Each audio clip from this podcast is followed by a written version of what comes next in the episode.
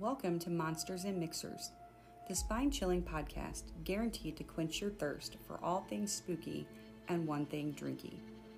Can't get enough of paranormal or true crime stories?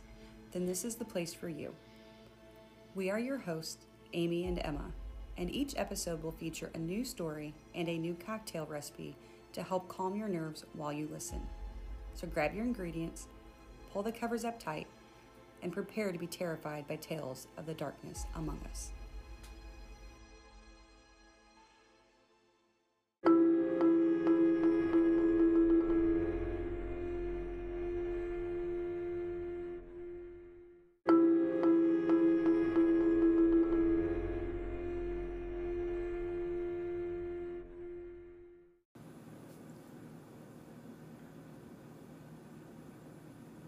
Thank you for joining us for the first episode of the Monsters and Mixers podcast.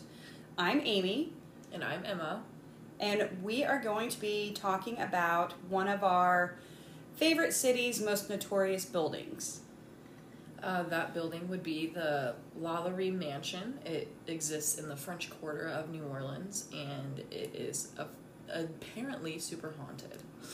Emma has to insert the word apparently because she doesn't believe in ghosts anymore, despite being raised by me, her mom, who is a complete and total believer of ghosts, spirits, anything paranormal.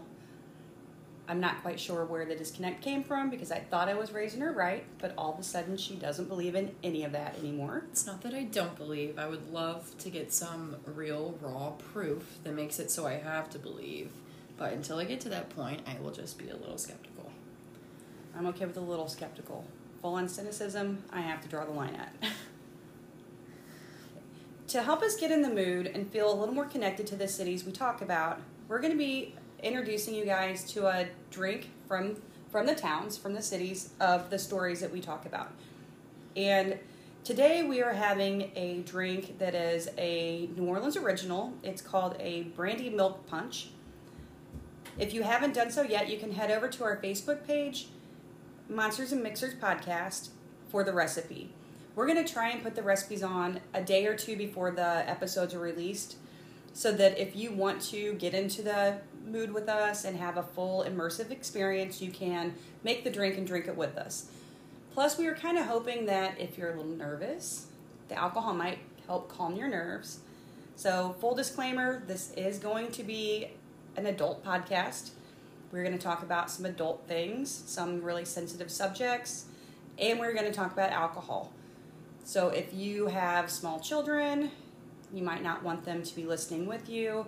Just use your discretion. Make sure that you are making the right choices for you. If you're easily scared, I mean, maybe not the best Sorry. choice for you. yeah. Um, so the brandy milk punch, it's like two parts half and half, two parts brandy, and then you use some simple syrup and some nutmeg, and we threw some cinnamon in there because we've tried it before and it was a little hard to get down. We're not brandy fans, much more a fan of whiskey, but it is very milky, and I think we got the ratios right this time because it tastes a lot better than we originally had it. Yeah, last time it was kind of like doing shots of brandy and washing it down with milk, which um, sounds a, is about as appealing as it sounds. It was like washing it down with eggnog because milk is at least creamy and half and half is very thick. So it was like drinking syrup. Definitely. Definitely very syrupy. Um, so, when most people think about New Orleans, the drink that they would probably most likely associate with it would be the hurricane. And we were going to use the hurricane for our drink, but I kind of wanted to expand out a little bit. And let's be honest, New Orleans has a million haunted stories, so we're probably going to circle back to it at some point, and we'll introduce you to our hurricane at that time. But I didn't want it to start off as a really cliche, hey, we're talking about New Orleans, let's go to Pat O'Brien's kind of thing. Um, I felt like this was a lot more of a original drink than the boozy hurricane, everybody get wasted kind of thing. And we've both had our fair share of hurricanes, so we needed a break. Yeah, for sure. All right, let's get into it. All right, so our story today is about the Lalaurie Mansion in New Orleans. The owner of the Lalaurie Mansion, Her name is Delphine Lalaurie, or her name was. Many people refer to her as Mad- Madame Lalaurie. She's kind of crazy. Um, she was one of five children. Her mom and dad were Louis Bartholomew de McCarty and Marie Jean La Arable. I'm just going to go with that. Arable. They were both prominent in the New Orleans European Creole community. And she grew up as quite the socialite. She was wealthy. She grew up in the, you know, circle of all the really popular, really social people in New Orleans. She got married quite a few times. Um, she, I think, might have been a serial marrier. she the first time she got married, it was to a man named Don Raymond Lopez y Anguilla, and he was a high-ranking Spanish royal officer. They got married at the St. Louis Cathedral in New Orleans on June 11th, 1800. And for those of you who have not been to New Orleans, it is probably the mecca of cathedrals in New Orleans. It's beautiful, it's huge, it's one of the focal points of the French Quarter. There's It's also the mecca of weddings. Yeah. If you're down there for long enough, you will probably see at least four wedding parties take place in front of the St. Louis Cathedral. It's it's a, it's a it's a beautiful place. We actually have some friends who got married there. Um, so they got married. Her and Don Raymond got married in 1800. In 1804, he was called back to Spain. So as they're heading back to Spain to go and live, they make a stop in Cuba, and during which time he just up and died. And she was pregnant, so she was left pregnant and alone and gave birth to her baby girl by herself. After that, she moved back to New Orleans. This kind of makes her sound like we should feel sorry for her, and if you're feeling sorry for her right now, stop because she is truly horrible. In June of 1808, she got married again to this guy named Jean Blanc. He was a prominent banker, merchant, lawyer, and legislator. He pretty much did everything in New Orleans. He was a jack of all trades. At this time, she had four more children, so that brings her up to five. And like her first husband, he also died. So she kind of went on by herself for a little while and then decided that she wasn't quite finished with the married life.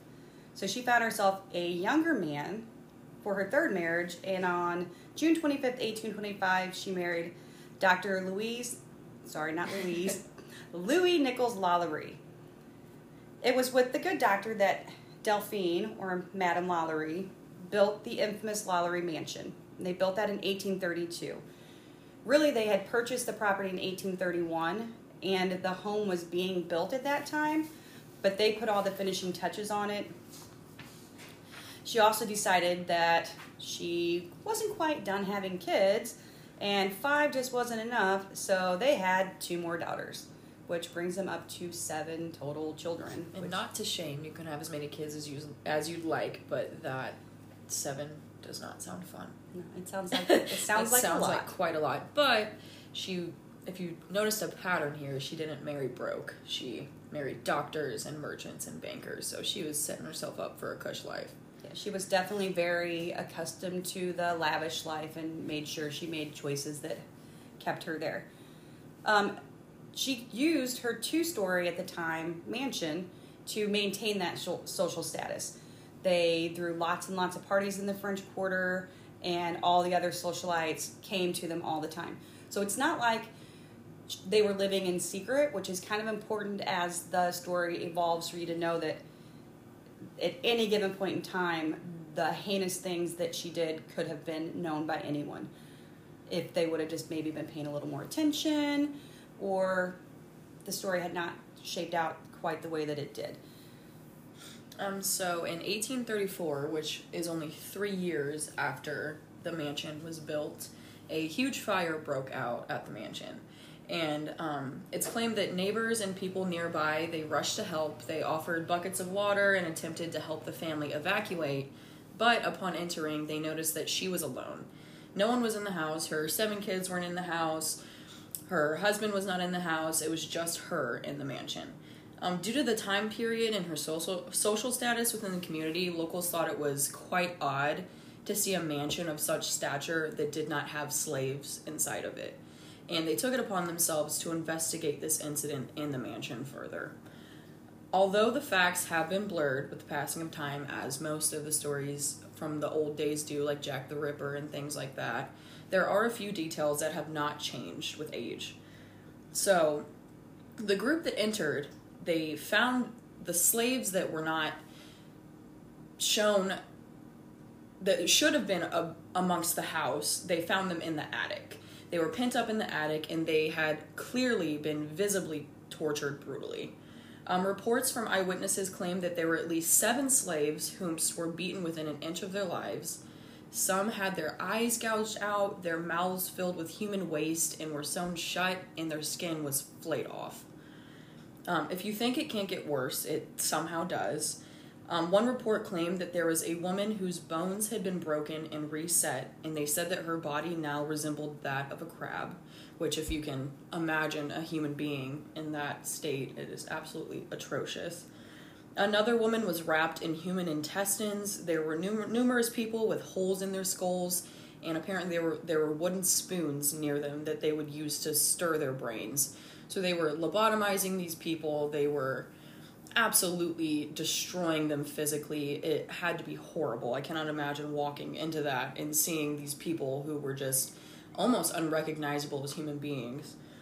Um, Mind you, they're, this is all going on while they're having party after party, pe- people in their house constantly, and no one seemed to be the wiser to all of this going on. Um, at the time, other rumors claimed that there were indeed dead bodies in the attic as well, and that they were also mutilated beyond recognition.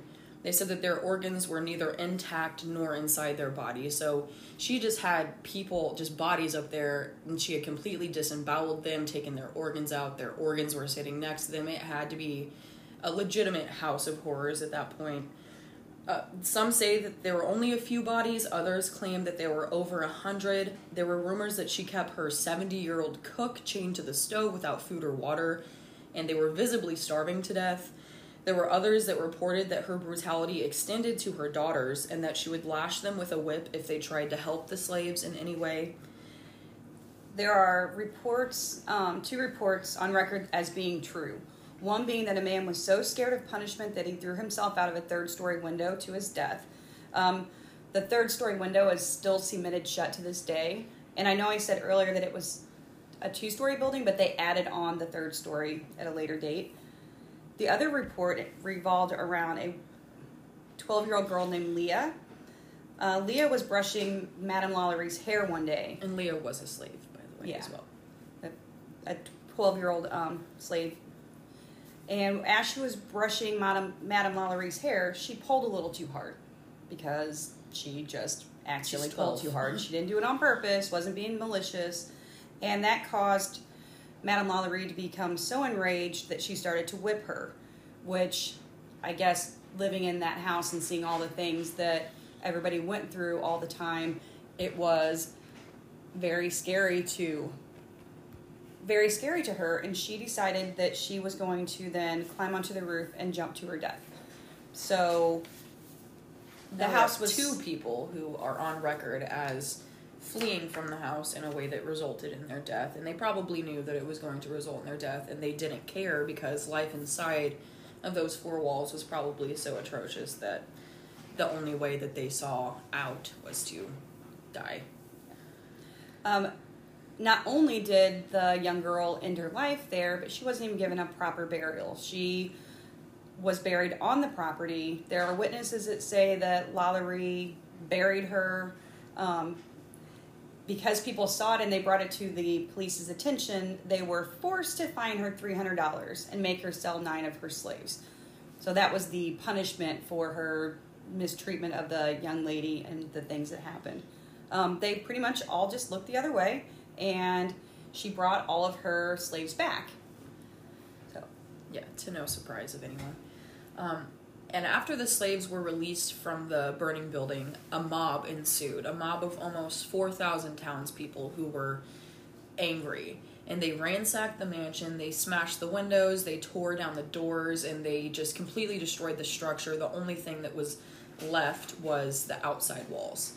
Um, the whereabouts of Lalaurie are still unknown to this day. It's claimed that her and her driver were missing after the incident and they were assumed to have fled to Paris. However, there was no word of her ever actually making it there. Her daughter claimed to have received letters from her over the years, but no one has ever seen them. There's no actual documentation that those letters exist. Um, in the late 1930s, an old copper plate was found in New Orleans St. Louis Cemetery, and it bared the name of Lalaurie Madame Delphine McCarty, which is her maiden name. Um, the inscription on the plate claimed in French that she died in Paris on December 7th, 1842. However, when you go over across the pond to Paris, the records in Paris claim that she died in 1849. And despite the plaque and the records, it is widely believed that although she made it to Paris, she came back to New Orleans under a new name and continued her reign of terror.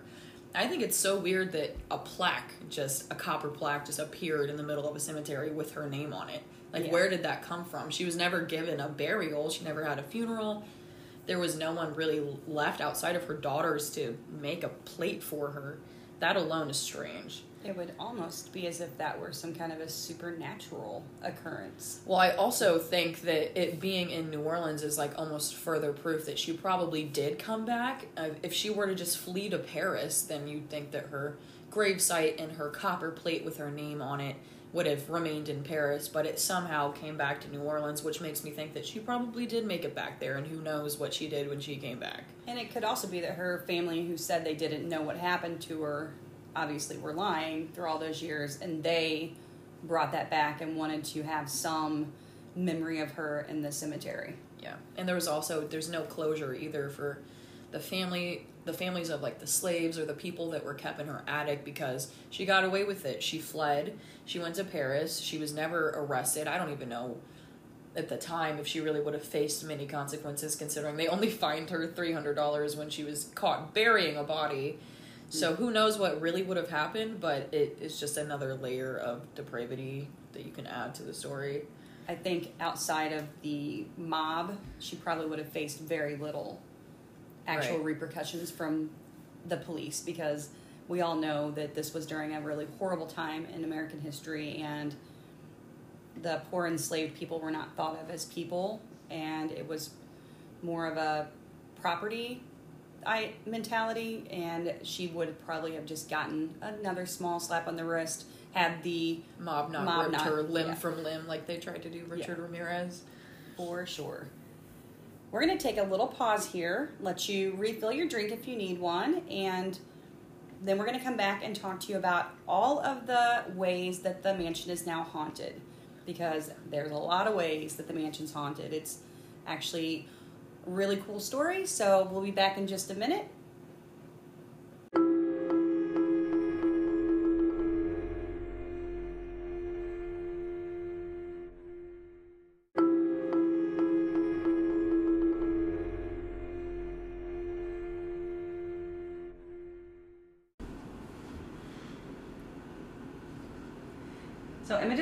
Out to me that I may have called this haunting a cool story. Definitely not what I meant. Um, I do find hauntings fascinating, and I do think that the stories I've heard about the building are cool in a haunting kind of aspect, but I don't want to diminish the tragedy that has occurred in this building. So I want to make sure I clarified that and let you know that I'm in no way saying that I think the things that happen there are cool. Um, as a ghost geek, I definitely do get pretty excited and geeked out about haunting stories. So just want to make sure we got that little clarification in so you guys don't think I'm a monster. Thank you. All right. So the original mansion did not survive being burned by the angry mob. And for at least four years, it just remained in ruins. It was rebuilt into what we know it as of today, four years later.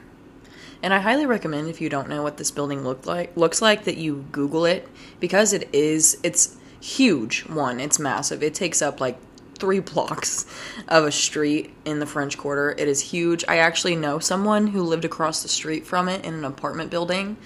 Um, and upon moving in, he did not know that that was the infamous Lalaurie Mansion, but he quickly found out because people, when he would say where he lived, they'd be like, What? Why did you choose that location of all locations? But just to get some visuals, I suggest you Google it because it, it's a beautiful building. It's huge. It still has like the stoic old French Creole architecture. It is just it's looming. It looms over the city of New Orleans. It kind of has its own presence and heartbeat, and you can feel the soul of the building if a building does have a soul when you get within just a few blocks of it. For those of you who are fans of the show, uh, the TV show American Horror Story, if you watched Coven, Kathy Bates' character was actually based off of Madame Lalaurie. We're not going to talk about that a whole lot because there were so many embellishments made that it really isn't fitting to a true crime aspect of the story.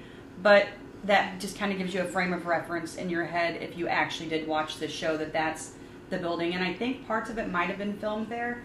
That it has been used in several things and actually is set to be used in an upcoming um, Conjuring movie that's being made. So if you are into the Conjuring franchise, you'll be able to see little snippets of the building and that.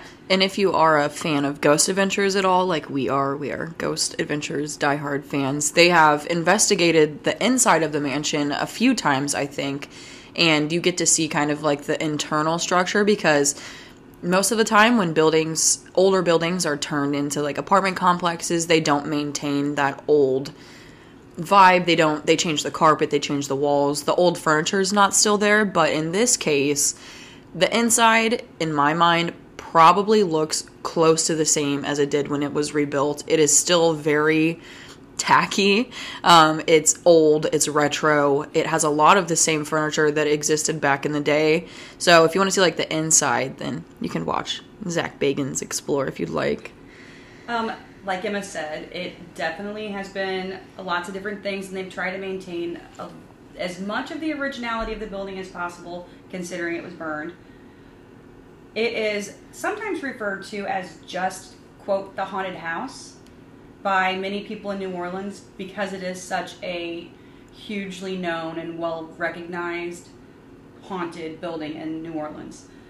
It has been used over the years as a high school, a music conservatory, an apartment building, and that's a no for me. Even being a fan of the paranormal, I could not live in a place this paranormal. I would not be able to do it. It's been a bar, a furniture store, and then it was a luxury apartment building. And you know, it was the same apartment building. They just tacked on that luxury word so they could charge a little more to stay there. Side note, imagine saying that you went to high school in the Lalaurie Mansion. It was a public high school, too, not even like a private, rich New Orleans high school. It was a public high school. And I cannot even imagine just like going to your history class in the Lalaurie Mansion. No. The building itself kind of described a little bit more, just in case you haven't Googled it, Googled it yet. Um, it is three stories and there's a rear building that was added on in the 19th century. It is completely ornate and really um, beautifully crafted. The entrance of the building has intricate ironwork, and the door is carved with an image of Phoebus and his chariot. If you're not familiar with the legend of Phoebus, he was uh, the son of Apollo the god, and it was said that he rode his chariot across the sky every day to make the sun rise and set. So he um, was kind of a big deal in the old Greek mythology world. Um, the floors are black and white marble, very expensive, very heavy. The staircase is this large curved mahogany that runs all three uh, up all three of the stories, and it is said that the second floor holds three large drawing rooms that are connected by ornamented sliding doors, and the walls are all covered in these plaster rosettes. So it's been it's I mean it was crafted with precision and was made to be a very fine building. The woodwork is everywhere and it's carved and it's personal and there is a black marble mantelpiece that was also carved by hand. So it's not an ugly building despite its ugly history. It's um, would be considered to be beautiful by just about anybody who would look at it. For almost, oh, I'm jumping ahead of myself. I'm going to divert to my co-host here for a second. Yeah, trying to cut me off, I steal my time. Um, for almost 200 years, stories have been told uh, of the house being haunted by the victims of Madame Lalaurie. It's claimed that there can be wails of agony heard wafting through the wafting, wafting, wafting through the empty rooms at night. Phantom footsteps that reverberate through the house. Li- uh, our cat is causing a ruckus, sorry. Phantom footsteps that reverberate through the house late at night, doors slam, faucets suddenly turn on in bathrooms and in kitchens, furniture moves on its own, body imprints are found on beds that no one has slept in, and even full body apparitions of enslaved people have been seen wandering around the property. It's claimed that many of those apparitions can be seen still wearing the chains that were they were forced to wear in life. People who have visited the home have reported feeling as if they were taken over by negative energy.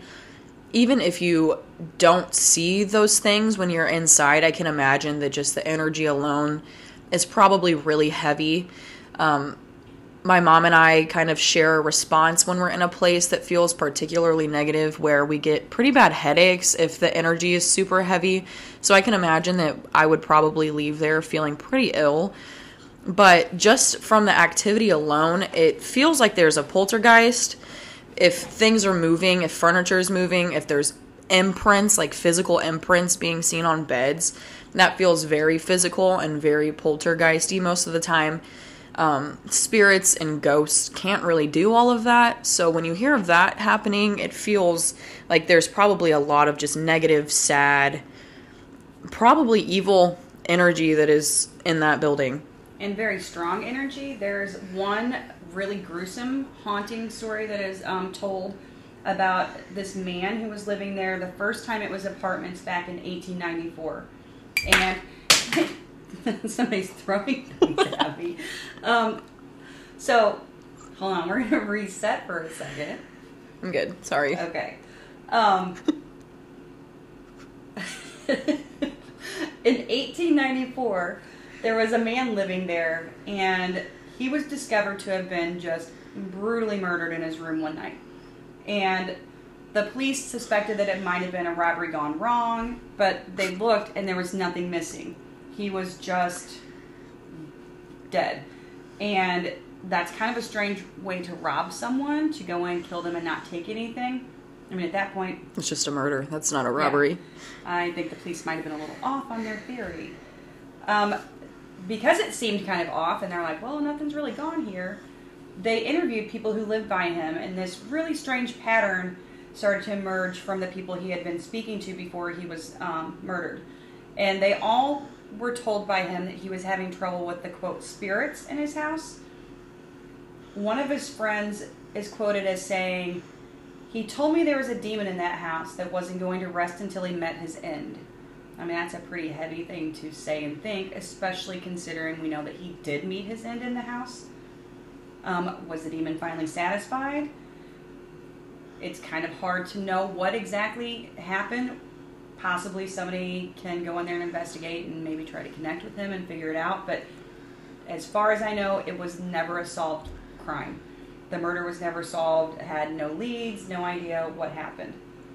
That story feels very reminiscent of like Amityville horror, having someone who claims that the only way out from a demonic or an evil possession is to take the lives of either yourself or other people. So that is quite scary. So we're going to talk about the years of it being a school, which is very interesting to me. For a brief time, the building was used as a young girls' school, and at first it was one of the first mixed race schools in the city. But due to political pressure, it was quickly converted into an all girls African American primary school. Soon after, the girls began to report violent attacks. Bruises and scratches were seen on their little arms, and the answer to who attacked them was always the same. It was, quote, that woman. Too young to know the history of the house or be mature enough to have been told by anyone, the girls who were barely older than eight were believed by those who witnessed their torture. So you have this group of children who probably have no clue that they're in a building that has this dark evil history. Not only is it children, it's primarily it's it's African American children. So you have them in this building that the history is so dark and has to do with African American people and a, a, cruel slave owner, and they have no clue about Madame Lalaurie or that woman. So it's hard to not believe an eight year old when they tell you this, and there's no reason for them to be telling you that. They're not just making it up. Despite the attacks on the girls, no one has ever reported seeing Madame Lalaurie's spirit at the mansion, which makes us happy because I like to think that she is no longer inhabiting that place, that she cannot reign terror in that building anymore. Makes me really happy to think about that too because it was such a prized possession for her that it gives me like this gleeful feeling to think that she has been exiled and i'm hoping that that is because the other spirits that there are some that have been unfortunately trapped there due to her nefarious treatment of them and the way that she tortured them and things, if they are held to that building, beholden to that building, I hope they have found the strength and death that they did not have in life and they are able to stand up to her and keep her spirit out. Um, there are some more modern tales of haunting for the building. We've been talking about things back in the 1800s and early 1900s, but if you haven't been to New Orleans, then you should go. It, when I say it's hands down my favorite city uh, that I've ever been to, I mean that with 100% genuine certainty. I love it. It is a city that loves and embraces its haunted past. So, part of the nuance of New Orleans is you can go on these nightly ghost tours. And I mean, hundreds of people a night, thousands of people a year go on these tours and they pass by the house and sometimes when you're out on one of these ghost tours, you get a little extra special haunted experience. Uh, one tour guide was giving her tour a few years back, and another little tidbit about New Orleans is that sometimes some areas late at night get a little um, get a little sketchy, and there's always someone. It's a city, so there's someone who's looking to take advantage of a situation and you know maybe take a purse or something. I mean, don't be scared. New Orleans is safe, I promise. He's got to know where to go and stay in a crowd. So, it is said that she was giving this tour, and while she was on the tour, she was interrupted by someone pulling on her bag strap. And so here she is thinking, oh my God, I'm on this tour with 20 people. I can't believe they're trying to rob me. So annoyed, she turns and snaps her head toward where the direction of the purse tugging was coming from and tells them right in the middle of a tour, like, you know, scolding the robber, like, are you kidding me? And she's met with just complete dark, still air. There is nobody there. And she's like, huh, weird. So she kind of shakes it off and goes back to telling the crowd about all the tales of the mansion and, you know, the murder and things that happened there. And she's really getting into it because if you haven't been on one of these tours, these tour guides take it seriously. They are trained professionals. They can weave a tale. It is it's something to behold. It's very creepy. It's great. So she's getting back into it again. The crowd's all into it and she feels the tug on her purse again. And so she's even more frustrated this time because she thinks that it really is someone and she's just not seeing them, you know, skulk away. And so she turns and once again, there's nothing there.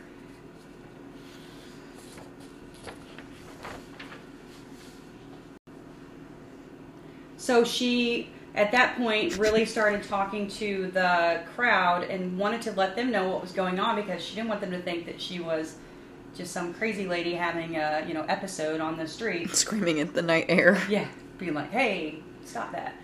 And the crowd, of course, because they're on a ghost tour, um, really started getting into it and and started feeling all the dark and creepy things. I mean, you could argue that's probably some kind of a suggestion thing and placebo. Yeah, but I like to think that I've been on ghost tours past that building and I have felt the intensity of it.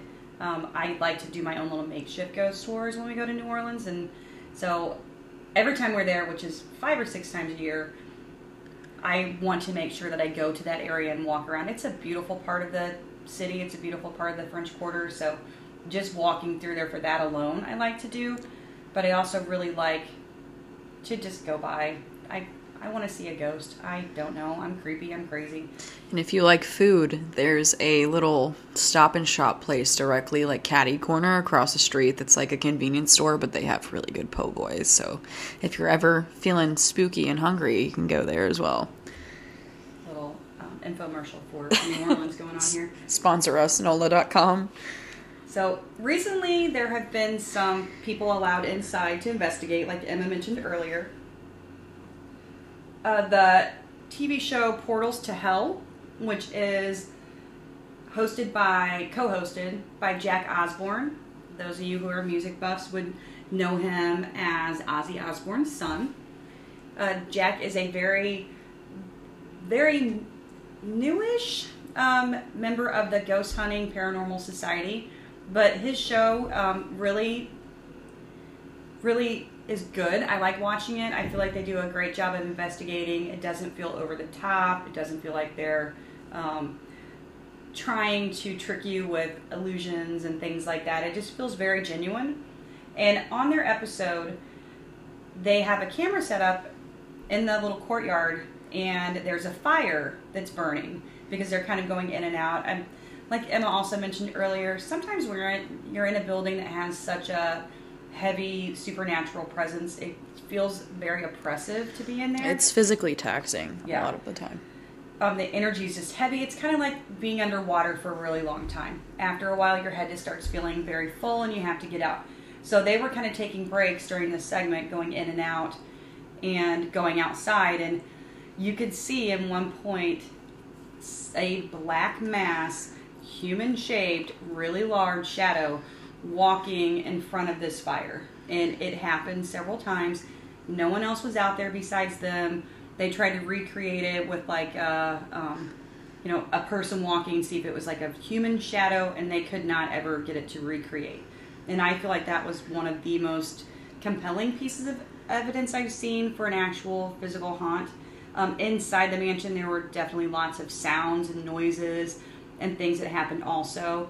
And they did lots of interviews with the people that work there because I think we sometimes forget that all these creepy haunted buildings there's people that it's their job to go in there and maintain those buildings every day. So they go in and they, you know, there's maids who clean and there's cooks that are in there because currently, last I heard, there was this um, like billionaire playboy who bought it as like his extra house that he wanted to go to so he could just have like parties. He doesn't live there all the time.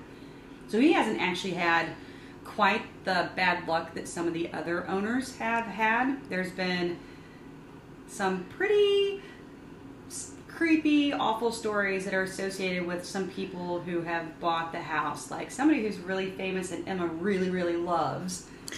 I think any person who loves movies should love this person as well. But Nick Cage, um, everyone knows him as a very odd dude. He's just always been that weird guy in Hollywood.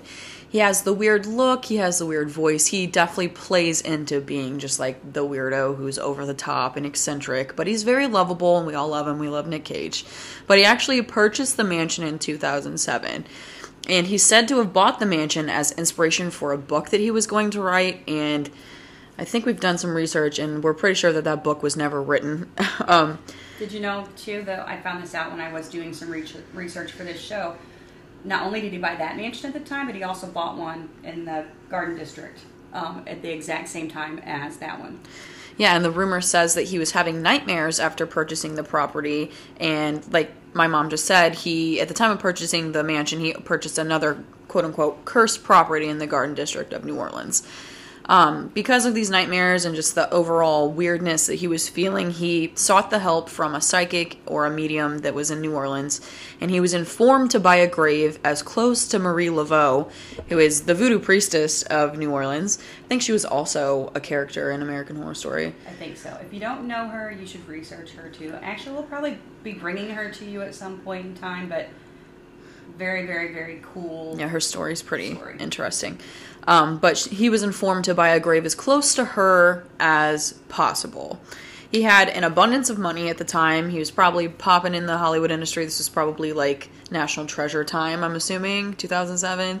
Round and about. he was able to convince the cemetery to make room for his nine foot tall pyramid shaped tomb. It's so, hideous. yeah, in Nick Cage fashion, he's over the top as always, even in death. If he wants a nine foot tall pyramid shaped tomb next to the tomb of a voodoo priestess, which Even in pre-death. Yeah, pre-death. He's still kicking, but-. Um, many locals accused him of having bodies moved to make room for the tomb. So if he wasn't cursed before, he's probably cursed now because if you're having bodies physically moved that are already buried to make room for your nine foot tall pyramid shaped tomb and you haven't even died yet, that's probably some bad juju. I mean, I've seen Poltergeist. It does not. Yeah, well. and it's pretty selfish as well. Just kind of something you don't do, especially as someone who isn't a native from New Orleans. You don't go in and you dig up the bodies of New or- people who are buried in those cemeteries. Um, and he pissed off a good portion of New Orleans, rightfully so. I do love Nick Cage, but that was not the best move that he could have done. And regardless of his popularity in the city, he lost both properties to foreclosure in 2009, so he only had them for about two years, and he left many to wonder if the curses were even real.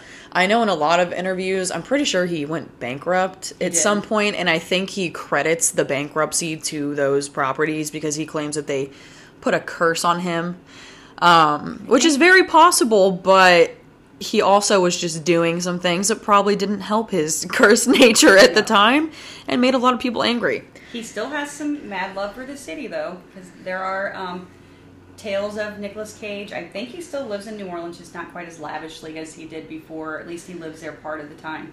And we have been in bars drinking, and we like to play this game that um, I like to toss out where we debate who's a better actor, this person or that person. So this particular night, we were playing a um, pretty heated game of Nick Cage versus Keanu Reeves, and no one would come to my side to defend me, and so I made sure I brought the waitress into the mix and asked her who she thought was a better actor, Nick Cage or Keanu Reeves, or I think more appropriately, who was more overrated. That was the argument we were having.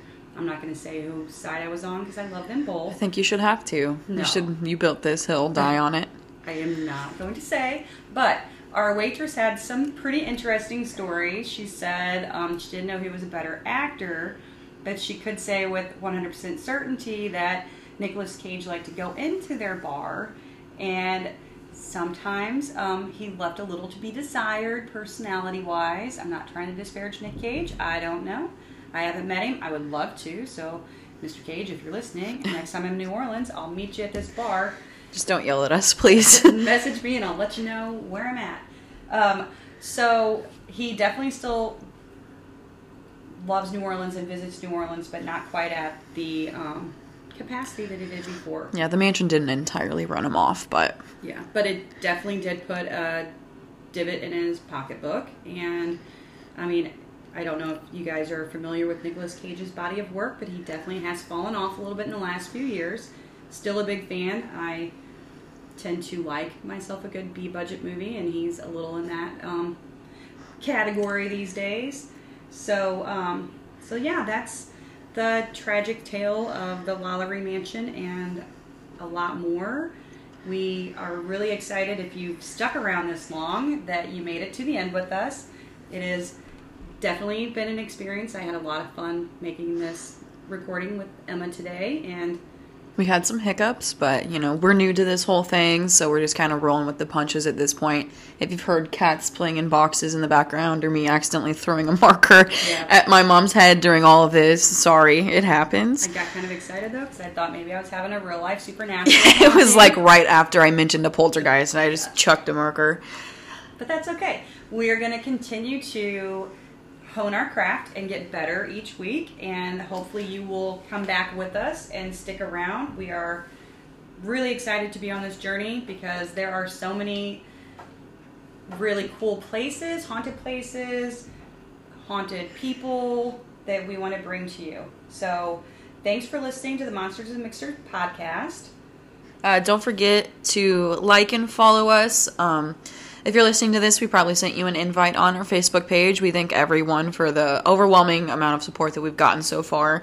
It's really cool and exciting. We didn't even have an episode out yet, and people were still liking our page and supporting us. Um, you can leave a rating. You can share your stories with us. We'd love to be able to just like tell as like little inserts or even like dedicate a full episode to just telling scary stories or just weird things that have happened to you in life, just sharing it with our audience. Um, If you're not comfortable attaching your name to your story, you can always leave us a little note in there saying, you know, feel free to use my story, but don't mention who I am. We are totally fine with the anonymous route. So if you have something that you want us to tell the world about, please share. I when I say I can't get enough of supernatural and scary things, I mean I cannot get enough of it. So if it's out there, I've probably read about it. So you will be doing me a huge favor by giving me some new scary stuff to learn about and to bring out into the world. And I would be so excited to do that. And it doesn't even necessarily have to be like haunted stories. I'd like I'm more into the true crime aspect of podcasts and life in general. So I feel like we're gonna intermix some stories about like some prominent nefarious people in American history. Um, so yeah, if you have any stories like that, we'd love to hear them. And Even if there's something you think you've heard of that we haven't, I've had several people reach out via Facebook and send me some links, say, hey, check this out, or, ooh, have you heard about that story? And actually, both of them I had not heard of, so that's some new stuff that I'm going to get to learn about, and then hopefully I'll be able to get you to learn about something new. So, again, thank you so very much. Uh, see you next time when we, we dive into another terrifying tale and concoct a new delicious drink to wash down the horror. Please make sure you check Facebook a few days ahead of time. We'll give you a little heads up on if you want to go out and buy the ingredients. Um, probably not going to make something with brandy next time because yuck, I'm a little over it. we also just a slight promo. We also have a Twitter page that we're trying to get up and running. I think the handle is Monsters Mixers Podcast. I'm not entirely sure. I will, we'll have it- to link link it it down below Facebook. and link into our Facebook. But if you'd like to show some support on there, there's not much on there right now, but we're getting there. We are definitely getting there. So we are all finished bringing creepy things to you today. Now get out there and meet some ghosts and make some toast.